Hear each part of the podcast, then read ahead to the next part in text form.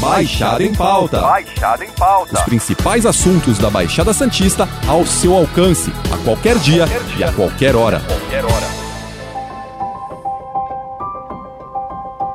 Em meio à necessidade de complementar a renda em casa, muitos aposentados se veem obrigados a retornar ao mercado de trabalho. O endividamento, inclusive, entre quem tem mais de 60 anos, muitos desses já aposentados, cresceu 7% entre abril de 2021 e o mesmo período neste ano, segundo Serasa. Mais de 750 mil pessoas nessa faixa etária entraram na lista de devedores, que chega a 11 milhões e 400 mil nomes. Para falar sobre esse assunto, o Baixada em Pauta recebe o advogado Adolfo Luiz de Paiva. Bom dia, doutor, tudo bem? É um prazer sempre estar aqui e quando vocês precisarem é só chamar que a gente está sempre à disposição. Doutor, quais os direitos dos aposentados que estão na ativa? São os mesmos de quaisquer trabalhadores? Olha, aqueles funcionários aposentados que eles decidem voltar à ativa, eles vão manter os mesmos direitos trabalhistas que qualquer outro trabalhador.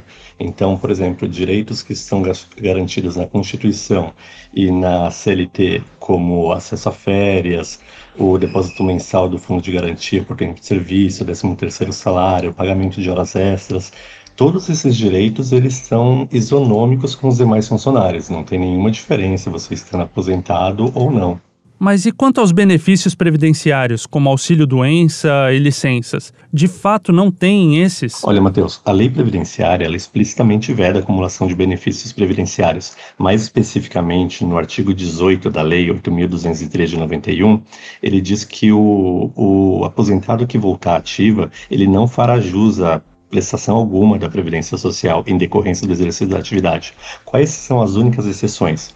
O salário família, que é para segurados de baixa renda, com filhos menores de 14 anos, e a reabilitação profissional, que é uma assistência social destinada para aquelas pessoas que ficaram muito tempo afastadas do, do mercado de trabalho, seja por questão de auxílio-doença ou por ou qualquer outro fator. Se empregado for, o governo ele presta esse auxílio, ele te faz um treinamento para você conseguir essa recolocação no mercado de trabalho. Doutor, por que o aposentado ele precisa contribuir com o INSS? Olha, Matheus, essa é uma excelente pergunta.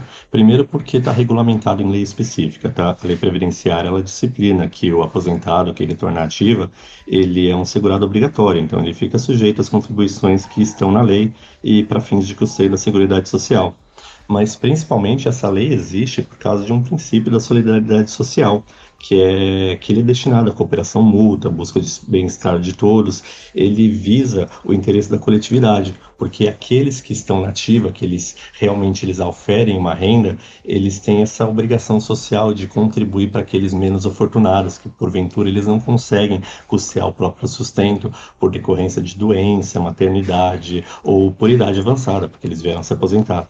Então, é, nesse sentido, o interesse coletivo ele prevalece sobre o interesse individual.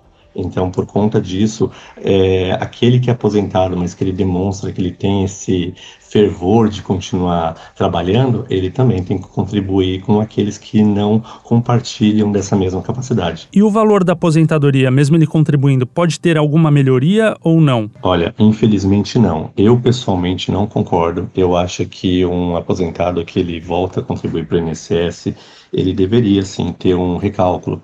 A gente até discutiu há pouco tempo atrás aqui no escritório uma situação de uma pessoa que, por exemplo, se aposentasse pelo mínimo por questão de ele, ele se aposentou por idade, mas ele não teve uma contribuição suficiente para se aposentar, por exemplo, pelo teto do, do regime previdenciário. E daí ele volta a trabalhar e nesse novo emprego dele ele está recebendo um valor bem mais vultuoso, como por exemplo 7, 8 mil reais por mês e a aposentadoria dele vai continuar mesmo, ainda que agora a contribuição dele para o INSS é compatível com esse salário mais alto. Mas infelizmente não existe esse recálculo. É, apesar de ser obrigatório que o segurado ele contribua com o INSS, é, esse valor ele não é utilizado para fins de cômputo da aposentadoria. Tinha uma época que existia essa discussão a respeito da desaposentação. Eu acho que até passou bastante noticiário, saiu bastante notícias isso, mas o Supremo Tribunal Federal ele acabou pacificando em 2017 o entendimento de que a desaposentação e a reaposentação não são possíveis. Então agora não existe essa possibilidade. Doutor, essas desvantagens dos aposentados, como o fato de terem menos direitos e precisarem pagar o INSS, trazem algum outro prejuízo? É, digo, traz alguma insegurança no ambiente de trabalho? Olha, eu entendo que não, porque os aposentados na ativa, eles detêm os mesmos direitos que os demais trabalhadores submetidos ao regime seletista. É, a carga tributária pro empregador, ela é a mesma é, referente a INSS, a FGTS, todos os demais encargos que o empregador vai ter que pagar, seja um aposentado nativa, seja um funcionário normal, vai ser a mesma carga. E os direitos do aposentado também, como eu disse na, na resposta anterior, ele permanece mesmo.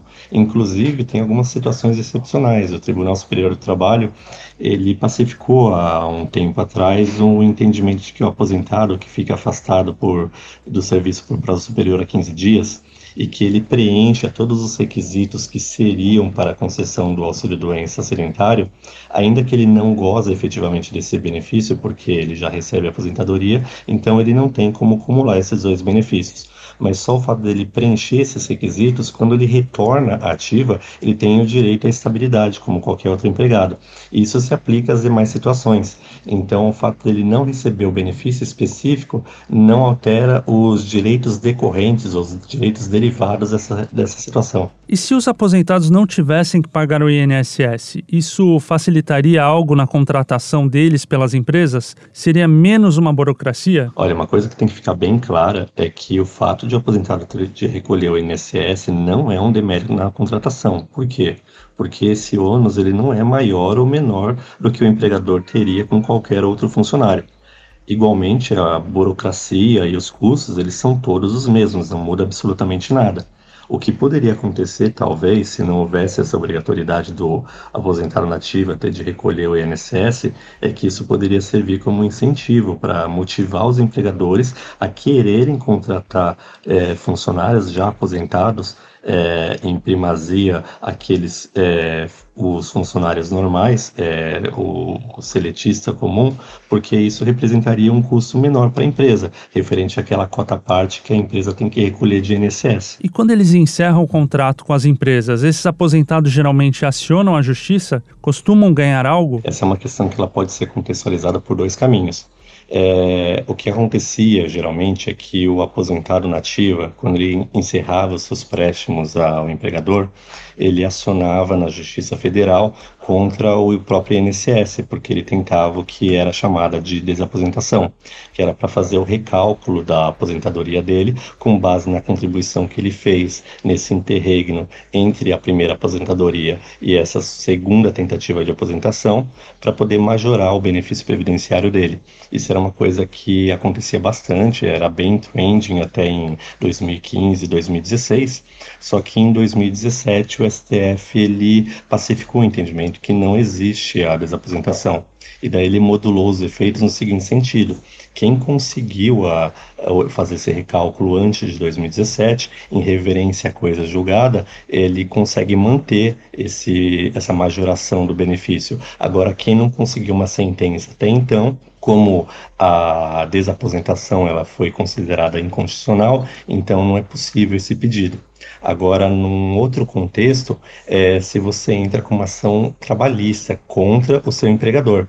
E daí, nesse aspecto, vai ter que ser analisada a questão, caso a caso, quais são os pedidos que estão sendo pleiteados, qual que era as circunstâncias da relação de trabalho, porque, como eu disse, a, os direitos trabalhistas desse aposentado nativa não são diferentes de qualquer outro empregado seletista. Então, vai ter que ser analisada a questão e se ele tiver direito alguma coisa que não foi paga, como por exemplo é, horas extras que não foram pagas, o horário intra-jornada que foi suprimido. Então, nesse aspecto, sim, ele com certeza vai ter o seu direito. Doutor, essa situação dos aposentados ela pode mudar? Algo tem sido feito para rever e dar mais direitos a eles? Existe sim, existe um projeto de lei, o PL 4.851 de 2020 que ele propõe que o aposentado da Previdência Social que retornar ao mercado de trabalho, ele não será considerado um segurado obrigatório.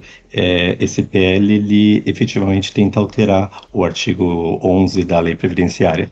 E daí, nessa circunstância, o aposentado ele vai estar dispensado do recolhimento mensal de contribuição previdenciária. Esse projeto ele atualmente tramita na Câmara dos Deputados ele não foi aprovado ainda, mas se for aprovado, ele vai para o Senado. E sendo aprovado também no Senado, ele vai para a sanção ao veto presidencial. E nessa circunstância, se tudo correr bem, ele vira lei. Ele consegue alterar a lei, daí os aposentados não vão precisar mais fazer o recolhimento previdenciário. Doutor Tiago, obrigado pela sua participação no Baixada em Pauta. E na semana que vem nós voltamos com outro convidado e assunto. Lembrando que esse podcast está disponível no G1, Apple Podcast, Spotify, Deezer, Google Podcast e Cashbox. Nos aplicativos existe a opção para você assinar esse podcast e receber um aviso sempre que um novo ficar disponível. Eu sou Matheus Miller e encerro Baixada em Pauta por aqui. Até a próxima. Tchau. Baixada em Pauta. Baixada em Pauta. Os principais assuntos da Baixada Santista ao seu alcance, a qualquer dia, Qualquer dia. e a qualquer hora. Qualquer hora.